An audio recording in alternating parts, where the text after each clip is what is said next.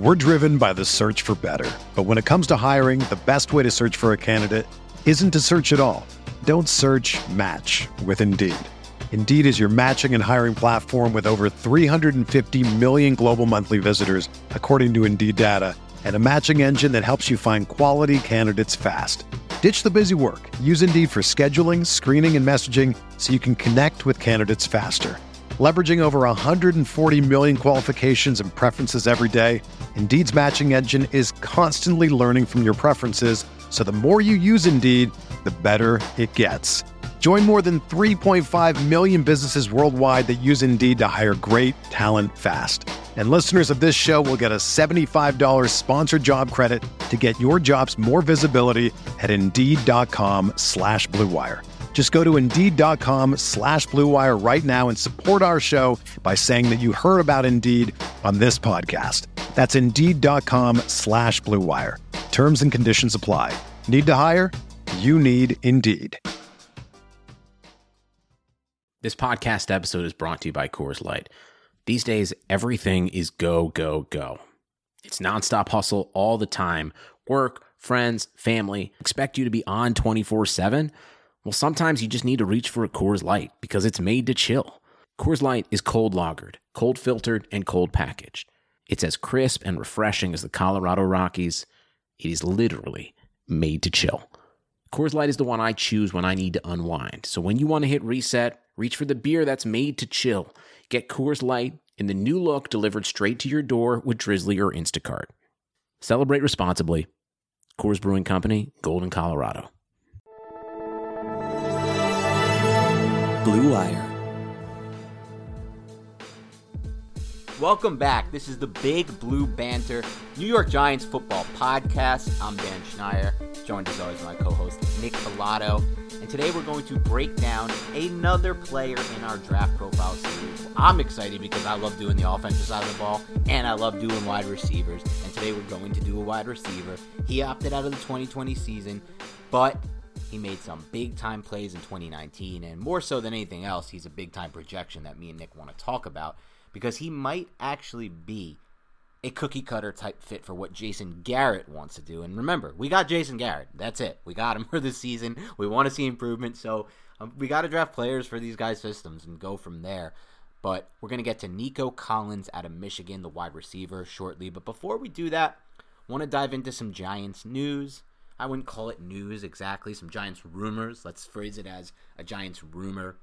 And that Giants rumor would be Jason La Canfora from CBS Sports, colleague of mine, good buddy, nice guy, reports the Giants have been trying to shop Kevin Zeitler in a trade. Now, they've been unsuccessful in doing so, according to Jason La Canfora, but the speculation that's built off of that is that it means the Giants will release him if they can't find a trade partner. Now, remember, for those who don't know, Kevin Zeitler due to make a 14 or due to count 14.5 million against the cap. The Giants can save all but 2.5 million of that by releasing him, create another 11.5 million in cap space. So they may consider releasing him. It seems like. Nick, let's start. I don't know. Let's start with what do you think of this news? What do you think of the decision? Do you think they'll find a trade partner? Anything? Start where you want. I don't think they're going to find a trade partner because I believe teams in the NFL are looking at this situation like other situations in the NFL, and they're like, well, he's going to be released, so we'll sign him on our terms and not have to take on the contract and not have to give up any kind of compensation. So I think Kevin Zeitler will probably be released before free agency, unfortunately, and I don't necessarily envision a team trading something for him unless they really, really want him and don't want to bid against other teams for him. And I'm not sure if there are teams out there that necessarily want to do that. So I think ultimately he'll end up getting released, unfortunately. Yeah, I guess we'll start then there with what we think will happen, then we'll move forward to what we would do if we were in charge of this franchise. So I'll start with what I think will happen. I actually don't think he's going to get cut. I'm not actually going to buy this rumor um, just for now. I do believe the Giants might be potentially shopping him like they're shopping anyone else, but I think ultimately the only way he does get released is if the Giants feel like they can make a serious play for Kenny Golladay or a player of that nature who they have targeted, and they feel confident that player will not be franchise tagged. So I think ultimately it will come down to are these players going to get tagged? The da- the tag uh, the tagging is open. You can franchise tag players now. I think Justin Simmons from the Broncos was just tagged for a second straight season, which has got to suck for him because he's literally one of the best safeties in the NFL right now. And I can't imagine why the Broncos wouldn't just sign him to a long term contract. I really don't understand it. But I did read just hours before recording this that the 27 year old safety was tagged. So I think if the Giants feel like a player who they're targeting in free agency is not going to get tagged, yes, I think they will cut Zeitler. But I actually think there's this possibility that the 30, 31 year old Zeitler will not be released this offseason if the Giants don't feel they can make that splash in free agency. Now, let's move to the next part of this. Do you think it would be a wise decision for the Giants to create that 11.5 million cap space by cutting Zeitler, but then also lose their starting right guard? I think it all comes down to kind of what you just said, Dan, and that's what are their plans? Do they want to retain Dalvin Tomlinson? Are they what are they looking to pay Leonard Williams? Because all of those factors have to be grouped into this, as well as who are they looking to sign on the free agent market? Who do they want to bring in? Are they actually interested in someone like Juju Smith Schuster, something that I don't necessarily want for the New York Giants? I don't see the fit there. Are they going to go after someone like Allen Robinson, who seems to be just disgruntled with the Chicago Bears franchise right now. Would Allen Robinson want to entertain coming and playing for a relatively unproven quarterback? I think there's a lot that goes into it. I just know that when these conversations happen, usually doesn't end well for the player, especially in a year where the cap is going to be a little bit lower than it was the previous year, and it's 12 million or 11.5 million for just one season, and then he's going to be a 31 going on 32 year old impending free agent next year. So I look at the Giants roster, I see Shane Lemieux, I see Will Hernandez. It doesn't really give me that. That doesn't intrigue me. You know, I, I, would like those one of those guys to be a swing guy or compete, drive competition with Kevin Zeitler starting there. So what I would do though, if you want to upgrade this roster, I think you have to try to restructure that because you don't want that 11.5, 12 million dollar cap hit for Kevin Zeitler. You could try to restructure, I'd be open to extending someone like Zeitler, to be honest, as well. But I think ultimately what's going to happen, man, is I think he's going to be released.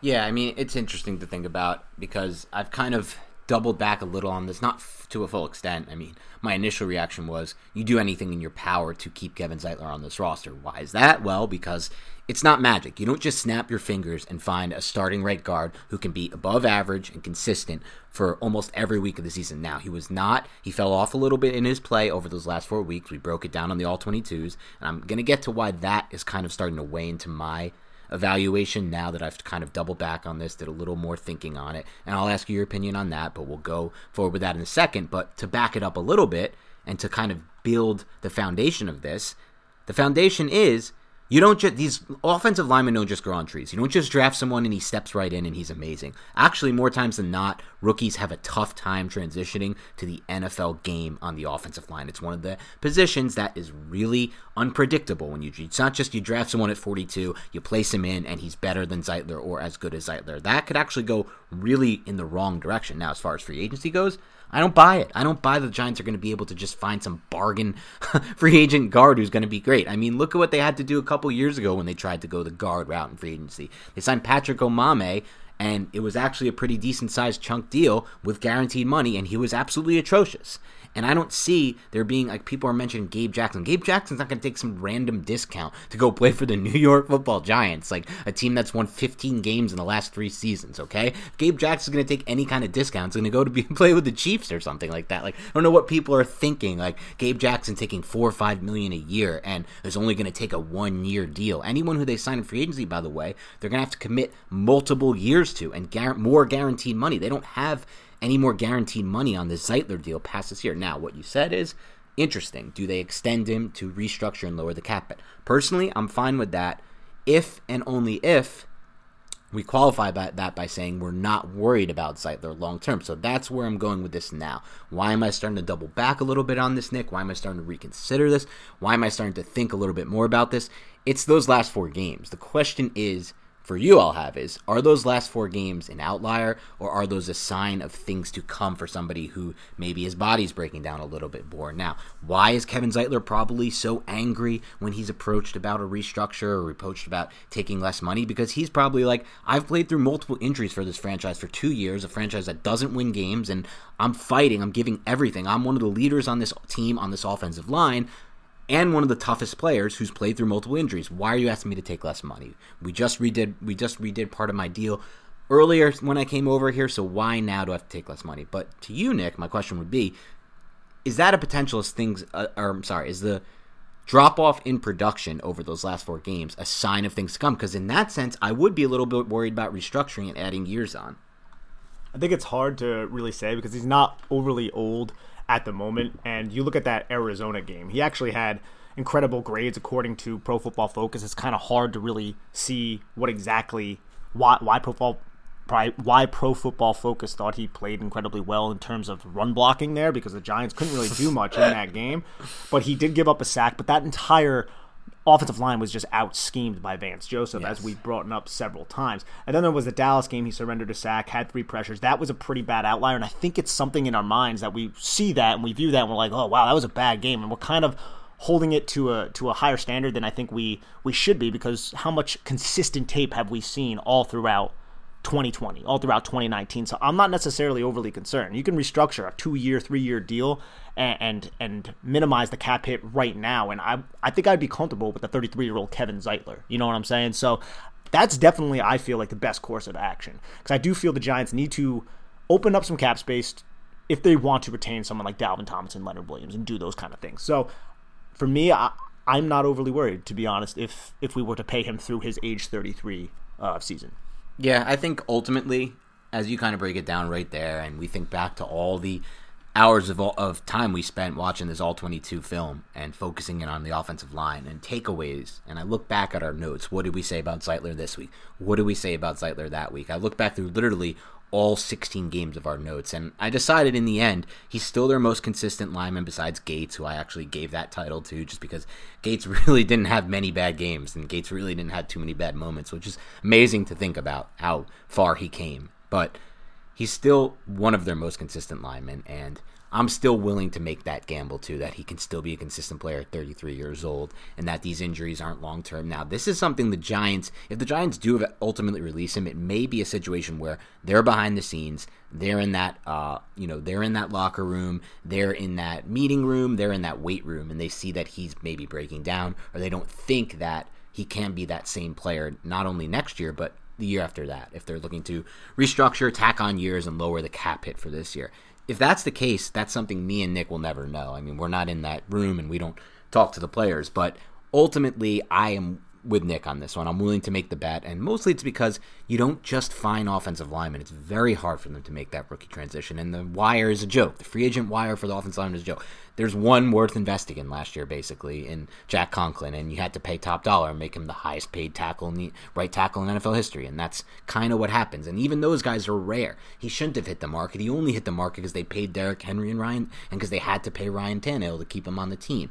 So I mean, again, I just don't love the idea of just throw one out, throw out our most consistent lineman, and just hope things get better, or we'll draft one, or you know we'll find one cheaper who's just as good, or only a little bit worse in the wire. This team was dead last in pass protection last year. The offensive line cannot afford to get any worse, and I understand the point when people make like, look how many assets they've put into it since Gettleman got here. And you're right, they have tried to rebuild this line, but it's not working. He didn't hit on Hernandez. Peart's taking time. Thomas we like. He hit on Gates, uh, but you just can't afford to make things worse the than they already are. And the Jack Conklin thing that you brought up is interesting because in order to replace Jack Conklin, the Titans invested a first round pick in Andrew Thomas's teammate Isaiah Wilson. Isaiah Wilson they must not have checked this kid's character whatsoever because he's they out there. They got DeAndre Baker. Yeah, they got they got DeAndre Baker plus some. This guy is tweeting like, "Oh, I'm done with this organization." He's out there partying without a mask on and making it like a point for it to be seen. He's like, I don't know what's going on they there. got DeAndre Baker, but but the Titans, yeah, legit. The Titans are they might release this kid a year into a year before they drafted him.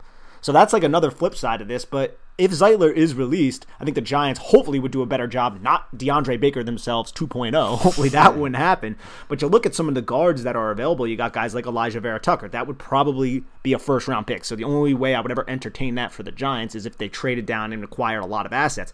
But someone like Landon Dickerson, that could be a second, probably a second round pick. People are giving him first round buzz. Landon Dickerson, for those of you who do not know, Alabama, highly regarded offensive lineman, tore his ACL. He was the one that they put out there in a brace uh, at the end of the national championship game. But he's somebody who would, I think, fit this system very, very well. People talk about Trey Smith fit in this system, the kid from Tennessee, because he's very physical and he's a mauler, but the guy is just got stone feet and he's, he's not flexible. So I don't see him actually pulling and doing those things. It'd be like another Will Hernandez, just that boxy guy kind of pulling. But you want somebody to just blow people off the line of scrimmage. That's Trey Smith. That's somebody who's going to be a little bit later. Him and Jaelan Phillips, I think, were the top two prospects in that 2017 recruiting cycle. So if Zeitler is released, though, Will Hernandez is an impending free agent the next year. The Giants have to probably really think about drafting someone in with one of their middle picks to add to this group. Without a doubt. If the Giants release Zeitler, I don't know who in this world is counting on Shane Lemieux to be a long term fix. We hope he can. We hope he can develop, but there are serious signs, and reason to believe, based on his athleticism, that he may never be a good pass protecting guard. Like, it just is what it is. He's a fifth round pick who had trouble with the same issues in pass protection at Oregon against that level athlete, and they looked even worse when he had to get the NFL level. Sometimes these guys just, it's not just all you, you practice and you get better. And there's not, remember, progression is not, I feel like some people feel like progression is always upward. Progression isn't always upward with these guys. Sometimes they develop at a slower rate than others, sometimes they go down in their development. It's not a guarantee by any mean that Shane Lemieux is going to evolve into some all pro guard or something like that. If there's any football team that has shown their fan base that this that what you just said is possible, it's the Giants, man. Yeah. With Will Hernandez Yeah. and especially with Evan Engram. Evan Engram kind of came out of the Yeah. gate and we were like, "Yo, this guy's exciting. Look at him. Yeah, he dropped some passes, but he's exciting." And then look look at what's materialized from that. And Will Hernandez, he had a pretty solid rookie season, and then now it's just been up down up down, and then last year was just like we don't even really 100% know what exactly happened with that situation. Was it COVID? Was it something with the coaching staff? Was it his work ethic? I just don't know because when you watch the film and you see Shane Lemieux just get beat instantaneously twice off twice a game off the snap, you're like, why isn't Will Hernandez getting a shot here? Yeah, I mean, ultimately we will never know, but I do think the point to be made there is that it probably wasn't COVID because he was legitimately gone. He went from a rotational player to just benched in week 17, and you would think that as time went by, you'd be better. The symptoms would be lessened. I don't know. Who knows what happened? There, he's not revealing any details on his COVID experience. If he did, we might have a better idea. I mean, there were. I'm doing a lot of fantasy baseball stuff now for work, and there were a lot of guys who literally were like, I couldn't breathe after having Jayson Tatum actually is on a huge slump in the NBA. He's like, I can't breathe right now, and like you can't play basketball if you can't breathe well. So who? And I'm sure the same goes for offensive line and playing in the NFL. Who knows if that's the case? It's hard to say. I do think there is some merit to the fact that Will Hernandez is more of just looked was more of just an on paper player than than he's turning out to be. I mean, like we talked about, it's just it's very mechanical with him. He's boxy. He very short, choppy steps, and it just he can't get out there on these pulls the same way. And I don't think I think that's a little exaggerated because, like we said, he get he gets there. It's just not as smooth. He's just not as fluid. His hips feel,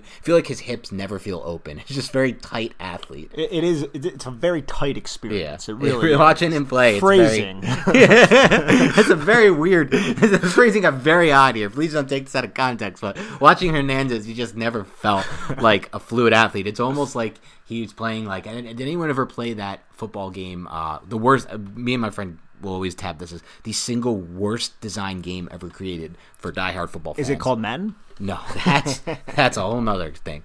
That's a whole nother experience. But this is the single worst game ever created for diehard football fans. It was called electronic football, electric football, or electronic football. Literally couldn't be a worse game. You would set up all the players on a board, and then you would turn on this electric buzzer, and they like mm, they like buzz around. You could basically only run run plays, so you have to try to set up your blockers to like to like block the guys, and like they're just going in such a like very regimented like boxy type of movement, and then the, to, to pass the ball, you have to like flick this. anyone who's played this game will know exactly what I'm talking about, and they're gonna know. And old old timers who listen to the pod are gonna be like, "That game was awesome because it was the only thing you had." And I understand that, but that's what my dad sometimes says. But listen, this is the single worst game ever created. I stand by that statement, and I will die with that take. But yeah, with Hernandez, we don't know what it is fully. But again, like Nick said, the the the be all end all here is if you cut Zeitler, all you have is Will Hernandez and Shane Lemieux on your roster at guard. That's not good enough. That's not quite good enough. And the Giants don't really. The problem with this whole idea is like Giants don't really have all these picks. They have one first rounder, one second rounder, one third rounder, and they're missing a couple day two picks or one day two picks. So it's like three, yeah. I'm sorry, day three picks. So it's like where are they getting all these guys from? And what hap- What about edge? what about receiver? What about maybe offensive tackle? What about cornerback?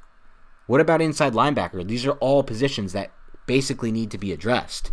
And so you fewer it just and it's not like you can just go down the list and just address every need like that. You have to pick the best player too. If a guy is on the board who you have graded 60 picks or, are two rounds worse than another position, you have to take it. Like they may have to take another center if they feel like a center is their highest graded player. They may have to take, you know, even another like safety. Probably not. They're pretty set there with the Logan Ryan deal, but.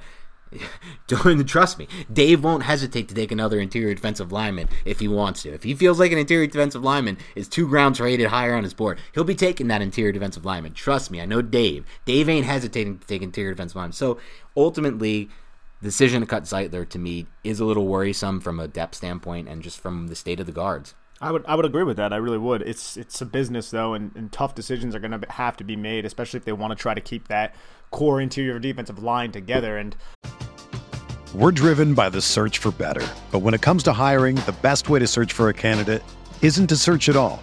Don't search. Match with Indeed. Indeed is your matching and hiring platform with over 350 million global monthly visitors, according to Indeed data, and a matching engine that helps you find quality candidates fast. Ditch the busy work. Use Indeed for scheduling, screening, and messaging so you can connect with candidates faster. Leveraging over 140 million qualifications and preferences every day, Indeed's matching engine is constantly learning from your preferences, so the more you use Indeed, the better it gets.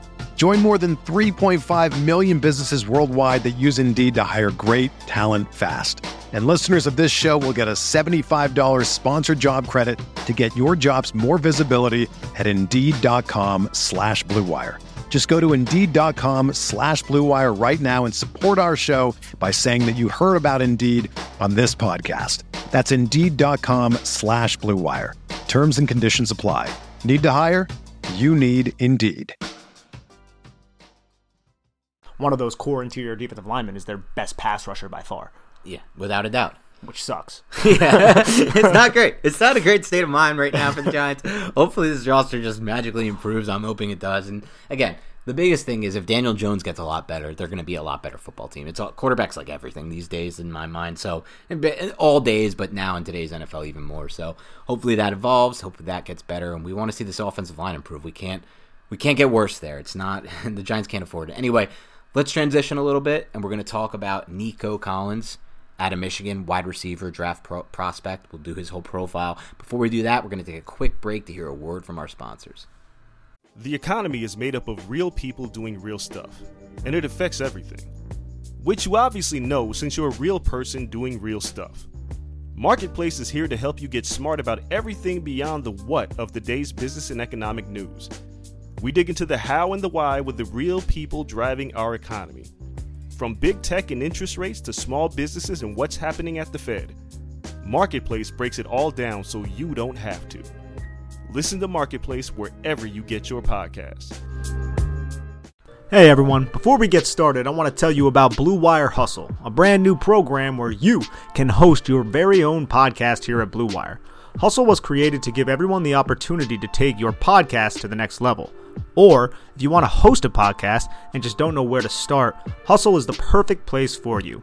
As part of the program, you'll receive personal cover art, Q&As with Blue Wire's top podcasters, access to our community Discord, and an e-learning course full of tips and tricks. And on top of that, we'll help you get your show pushed out to Apple, Google, Spotify, Stitcher, and all other listening platforms. And the best part is, you can get all of this for only $15 a month the same rate as any other hosting site would charge you just for the initial setup. So, whether you're starting from scratch or have an existing show that you want to grow, Hustle is an open door to leveling up your sports podcasting experience. Acceptance into the program is limited, so get your application in today. To apply, go to bwhustle.com/join. Check out the description box for this episode to find out more. But that's bwhustle.com slash join. All right, it's time to talk about Nico Collins, the wide receiver draft prospect out of Michigan. But before we do that, actually, I need to go over something with the listeners of the Big Blue Banter podcast. Before this recording happened, me and Nick like to banter a little bit back and forth. We were talking music for whatever reason. And Nick dropped what arguably might be the single worst take I've ever heard when it comes to music. And Falato just said that. I think it's well renowned, he said, or something like that. I think he either said it's well renowned or I think it's everyone knows that Recovery is Eminem's best album. Recovery. He said Recovery's as not Slim Shady LP, not Marshall Mathers LP, not even Infinite. not even Infinite. He said Recovery was Eminem's best album ever. This is one of the most ridiculous takes I've maybe ever heard. Context is is needed, ladies and gentlemen. I never claim to be an Eminem expert.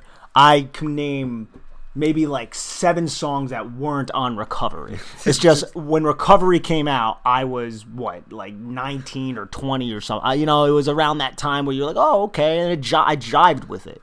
It hit me the right way. You know what I'm saying? I respect it, and Not Afraid is pretty great, and Cinderella Man's pretty solid. Spacebound and 25 to Life and No Love are amazing. No Love is pretty songs, good. dude. So he has three good songs on this album. It's actually a pretty solid Eminem album, but like Eminem at his best is Slim Shady LP. It's Marshall Mathers LP. The thing is, I can't name like one. s- Like I'm sure I know the nuts. songs. I know the songs, don't but know like- the songs. no, no, I'm sure I know the songs, but like I can't be like, oh, this song was on that album. I'm just not that big of an Eminem fan. I played Brain Damage for Nick before the podcast. He had no idea what it was. It's like he's never heard that song. No, I never. before. No, I never have. I know like the real Slim Shady. Please stand up. You know the real Slim Shady Yeah. stand up. You might know Hi My Name Is. I'm Yeah, not even sure you know Hi My Name. yeah, you probably, if you heard the word Infinite, did you even know that was one of his albums? No, So I, I'm not a huge Eminem guy. Eminem's a I like lyricist. Eminem. And uh, by the way, we played Renegade, Jay Z Eminem, the song that Nas said, Eminem merge on your own shit. He didn't know that one either. No, so no. I mean, Recovery is not Eminem's best album. I have a very eclectic uh, music. Uh, the music I listen to is very eclectic, but like my favorite bands are like range from like Queen to like Red Hot Chili Peppers, and then I like random hip hop, but like I don't like focus on one and like listen to their entire album. That's not really how I go. I just like find a song I like, and I'm like, Fair I like this song, and then I go with that. You know? all of that's fair and all that makes a lot of sense, but then to just come out and say Recovery is well known as Eminem's best album. no, I ever. said I thought. No, this I is think this is how little I, I know. I think you said I thought it was known as yeah. Yeah, no, I thought it was known because I don't know. Like I, I'm pleading ignorance because I never claimed to be some savant on Eminem. All right. Well, you've cleared yourself up, and I'm going to give you the benefit of the doubt on this one, Nick. And I'm sure people don't want to hear too much more about this. We'll let it go. But, whew, boy, that was a tough take for me to hear before. This actually, literally, legitimately fell out of my seat when I heard that Recovery was well known as Eminem's best album. Is an unreal statement to hear. Anyway.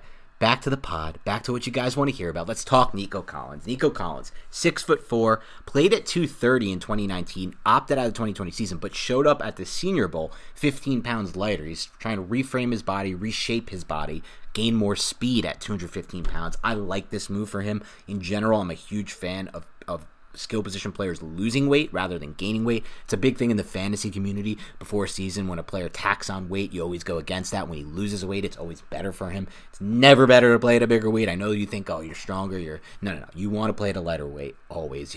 You can make up for that uh, length. Um, sorry, lack of bulk with just weight training and different ways to improve your body from that standpoint. So let's talk Nico Collins. When we think of Nico Collins, Nick, what's the first thing that comes to your mind? And break down some of his positive traits, and then we'll get to the negative stuff after that. But first, do the positive. yeah, I think the first thing I want to acknowledge is the Wolverines' offense is horrendous. So it's kind of difficult to. Uh, God, I love to hear that as a Badgers fan. it- whew, I mean, but you could still look at his traits and, and what he can do. So that's what I did. I mean, he's the prototype X type of wide receiver. The wide receiver that we as Giants fans have kind of been clamoring for. Jason Garrett's offense. I mean, like you said, six foot four, like 220, 215, I think is what he came in at the Senior Bowl. Big, strong guy, right? Does well against jams with his hands at the line of scrimmage, but he may not be the most fluid with his footwork quite yet in that area with his releases. It's not a huge hindrance, but it's just something I noticed. The appeal to Collins would be his physicality. He's got those strong mittens and his ability to win at the catch point using his physicality and body. Does a very good job coming back, and this is important, ladies and gentlemen, on curls and comebacks and using his body in those situations, as he does with quick slants off the line of scrimmage, too. So if that's not Jason Garrett's offense, I don't really know what is. Um, that's something that I noticed. He's very good in jump ball, one on one situations, and he shows impressive body control, ability to adjust while tracking the football into his hands and while also extending away from his frame to make those tough types of catches. He's tools, I mean, you could see him from a physical standpoint. He's also kind of a build up speed type of player, which isn't ideal. He's not one that quickly accelerates, but one that can get vertical and open his stride to reach that second gear. Does a good job winning vertically once that gear is reached, but it may take some time. He's not really overly explosive off the line of scrimmage. I also feel he does a solid job creating separation at his break points with route running. He's not overly flexible, and his route separation ability through just pure athletics isn't great. But he uses subtle and sometimes not so subtle push offs to create space against defensive backs, leans into break points, and really uses his frame well.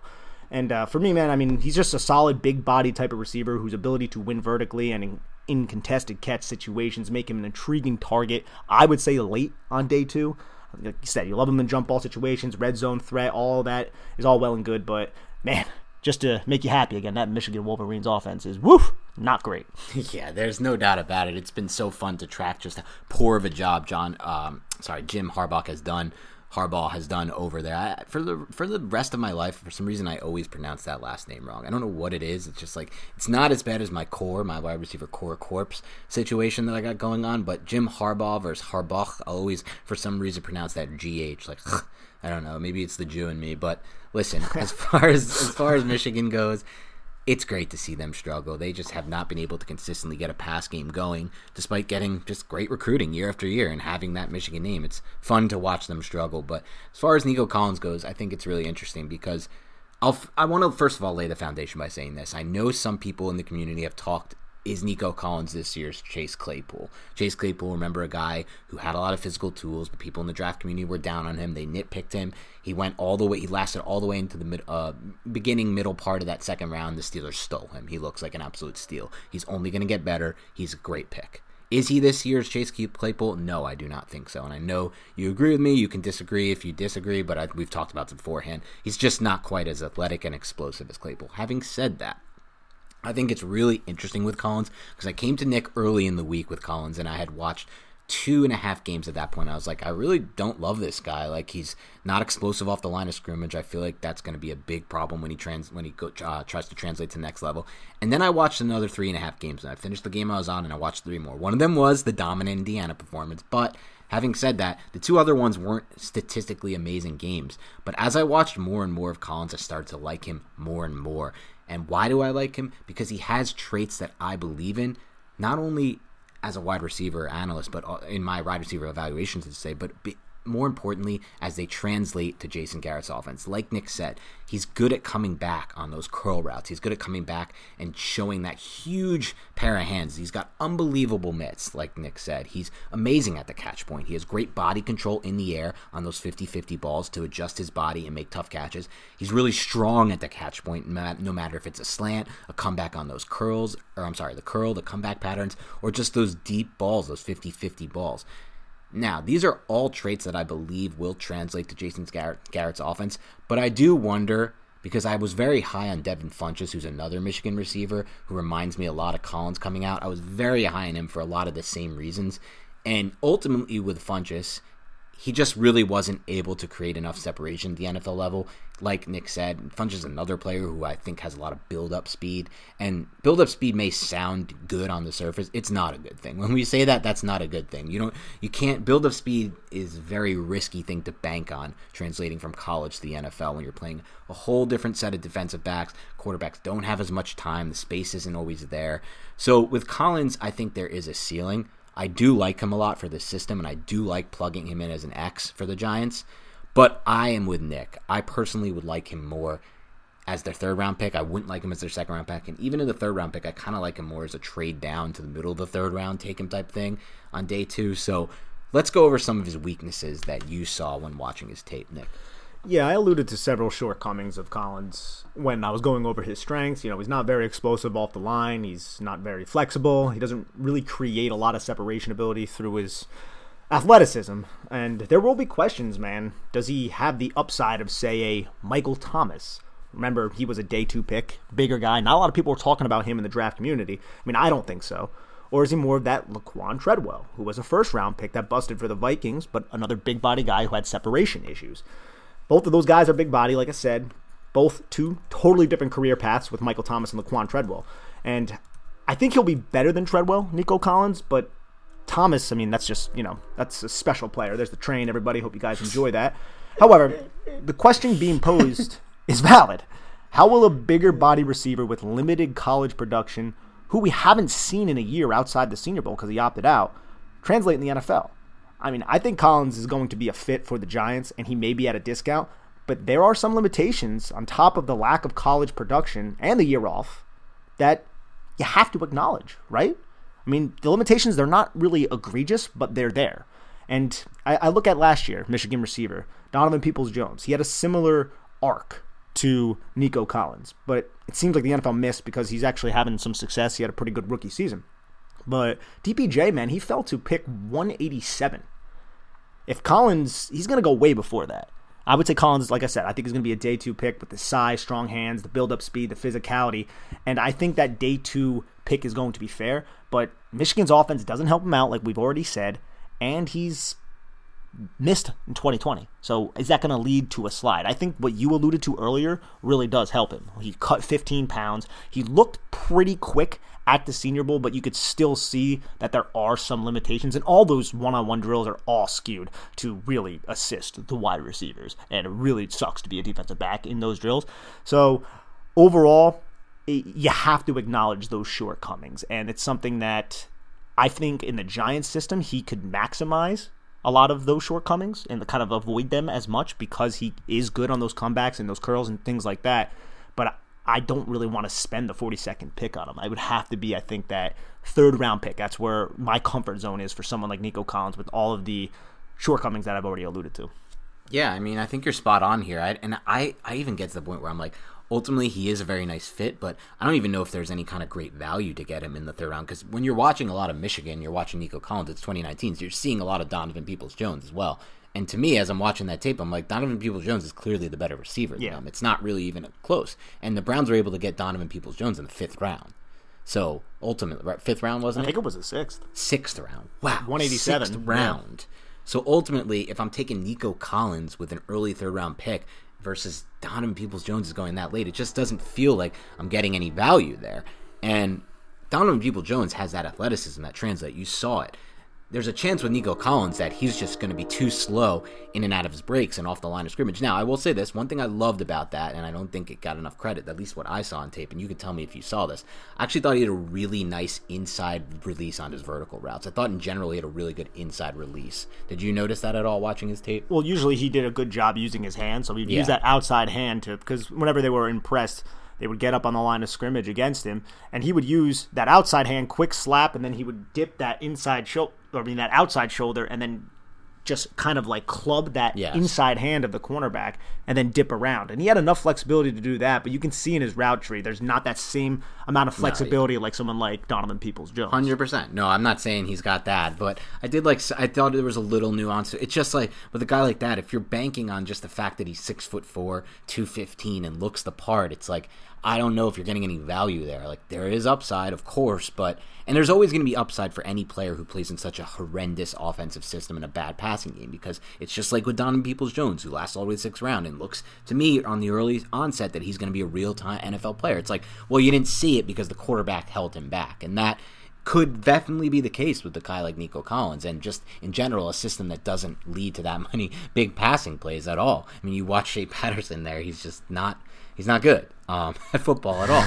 and there were even times where you're watching Nico and you're like, he's open, get him the ball, and he doesn't get him the ball, and that's going to happen a lot with bad quarterbacks and bad pass systems. So there is upside there. I don't want to undersell Nico Collins at all here, but to me, I'm almost feeling like. I'm getting some Devin Funchess vibes. I'm getting some Ga- Gandy Golden vibes, but I even like Gandy Golden a little bit more. And he's he went all the way on day three. It just seems like to me this profiles more as a day three prospect. Like I said, I did really like him a lot more as I watched more, and I think if they take him at the end of, or I'm sorry, at the beginning of round three, I'm not going to hate the pick because he fits the system so well, and because there is still untapped potential, like we said, from the fact that he played at Michigan with those quarterbacks and with that offensive system, but.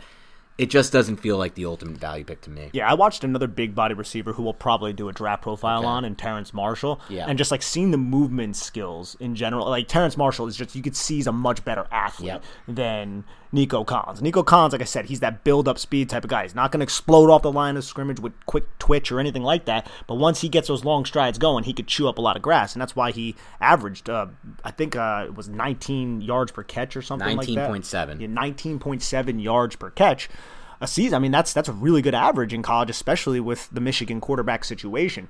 But when you watch Terrence Marshall, man, you just see he's much more fluid after the catch. He bursts in and out of his breaks a little bit better than Nico Collins. And I also watch Ja'Marr Chase, and woo, buddy, Uh, Ja'Marr Chase, uh, he's going to be one of my favorite players easily in this draft class. Too And it- bad the Giants aren't going to have a chance to draft him. It, was- really is. Uh, really, it was literally like maybe a half a game into his valuation. Like, I love this guy. Yeah, I love it's this guy. too bad, man. Just a few more picks down, I think they would have a shot. I don't think.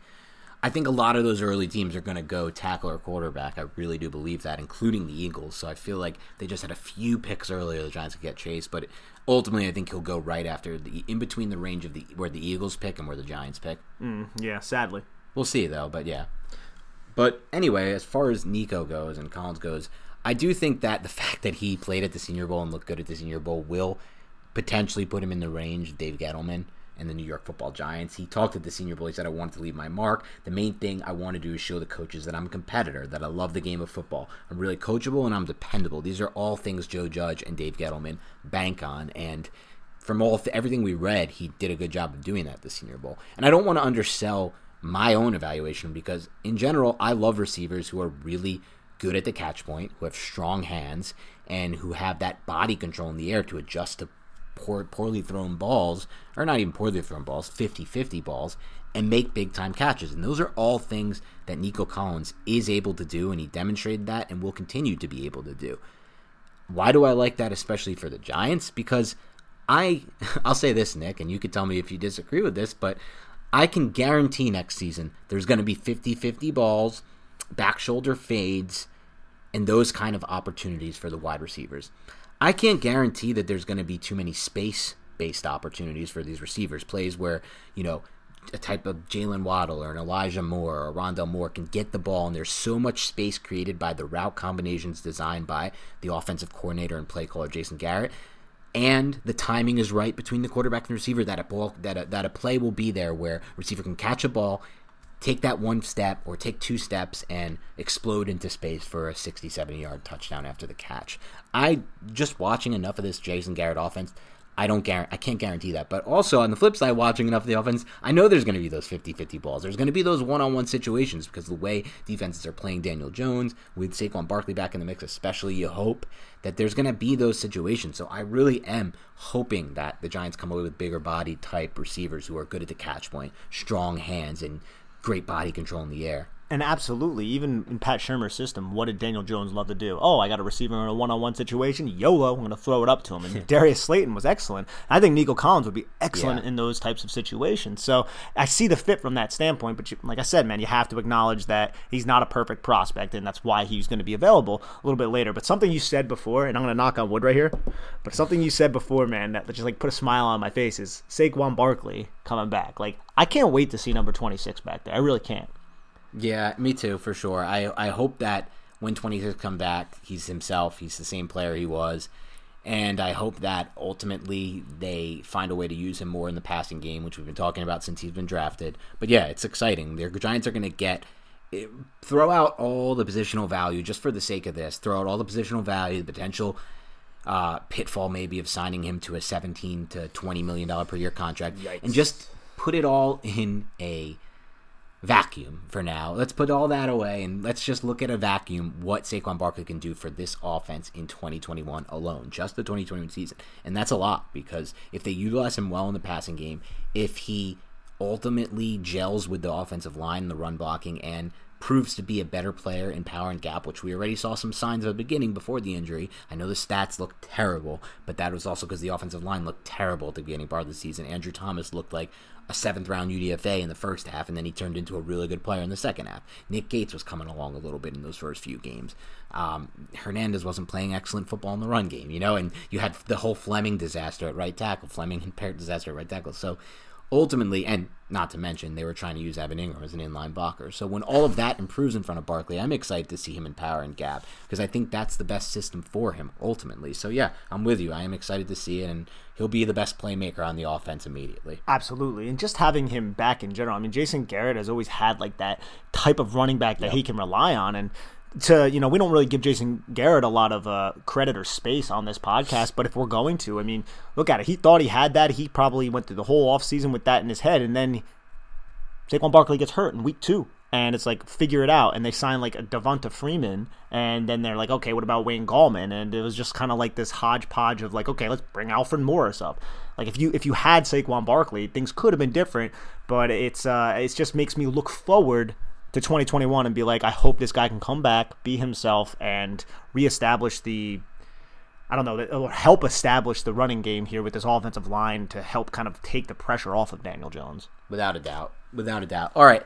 That's where we'll end it there on Nico Collins. Ultimately, a player who we think can fit the system well, but we're not so sure that we would target him at 42 for sure. And then even really at day three, it's potential we like it. We're not sold on it. And that's more so because we're not just drafting players to fit the system here. We're drafting for value. We want the best possible players. And ultimately, while he may fit a Jason Garrett system, Jason Garrett ultimately may not be here beyond 2021. If this offense continues to be the 31st ranked offense in the NFL, even if it rank rises to 20th best, they need to move on from him. This needs to be top 10 or top 15 next year, or changes need to be made. And that's ultimately what it is. Because if you don't have a top 10 offense in the NFL right now, you're not winning a Super Bowl. You're just not doing it. Look at the stats.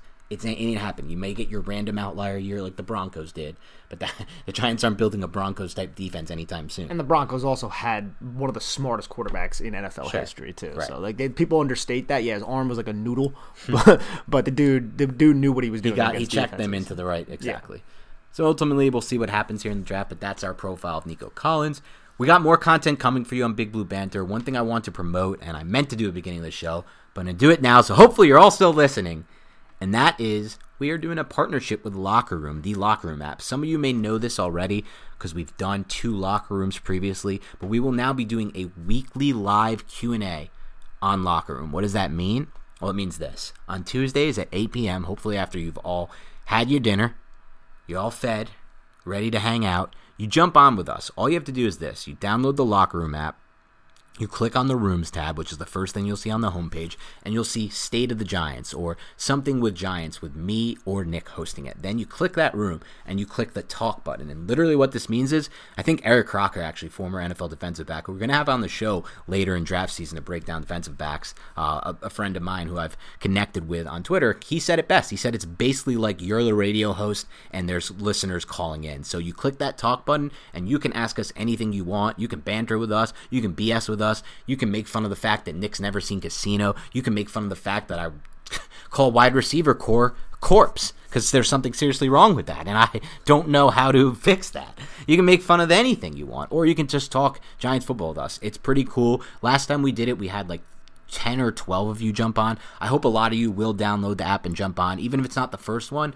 In due time, you start to jump on, hang out with us, talk a little Giants football, talk a little anything you want. So it will be Tuesdays at 8. However, the first one we're doing is a special locker room. We're going to do it Saturday at 2 p.m. Eastern Time. That's Saturday at 2 p.m. Eastern. I will tweet about this bad boy more on Twitter. I'm going to promote it then. I'm going to promote it at the time of, so you can click the link right away. I'm going to send it from the locker room app. I'm going to promote it in the 24 hours before that. So please, please, please do us a favor.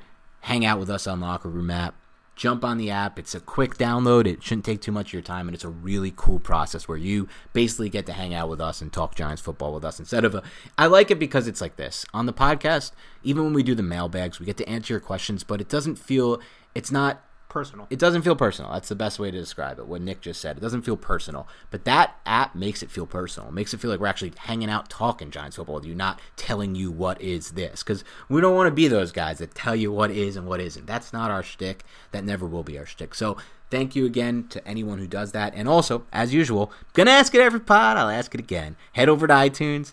Make sure you download, rate, review, subscribe. We got a few more reviews in with questions. We're going to hold those questions and answer them on the locker room show tomorrow. Now, if we have so many people jump on locker room, which would be amazing that we don't have time to get to your questions. I promise you, I will get to your questions. We're going to do some big time draft profiles coming up. Those LSU kids that we just watched, they're coming soon, baby. So on the next draft pro- profile podcast, we'll do those questions, or we'll just do a mailbag podcast in addition to the locker room because there's a lot of questions that are starting to pile up. I know a lot of you have left them in the iTunes reviews, and I promise that if you leave a question in the review, it will get answered, and it will. It just won't get answered on this pod because we're going a little overboard on time. But again, check that out. And please, please follow us on Instagram at NY Big Blue Banter. We're starting to get even more active on that Instagram. We're doing graphics, we're doing cool stuff over there.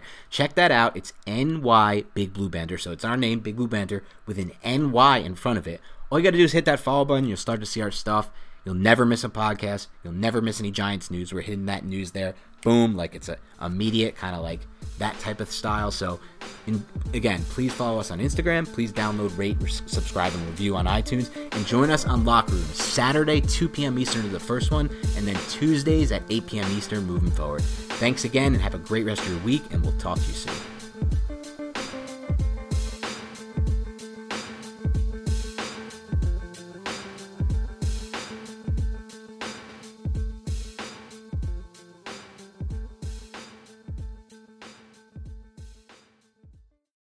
It's happening daily. We're being conned by the institutions we used to trust. The mainstream media is distracting us with meaningless headlines instead of focusing on the harsh realities facing American families. Time is short before something big happens, and that's why so many folks are preparing. They're becoming self reliant by investing in emergency food storage from My Patriot Supply. Go to mypatriotsupply.com and secure four week emergency food kits for each member of your family. Each kit contains tasty breakfasts, lunches, and dinners, averaging over 2,000 calories per day. Save $50 on each four week food kit you purchase. Plus, get free shipping on Ready Hour four week emergency food kits. You're not ready if it's not Ready Hour foods. At My Patriot Supply, you can also get solar power generators, water filtration units, heirloom seeds, and survival gear. Order by 3 p.m., and your unmarked boxes ship the same day. Shop MyPatriotSupply.com today mypatriotsupply.com.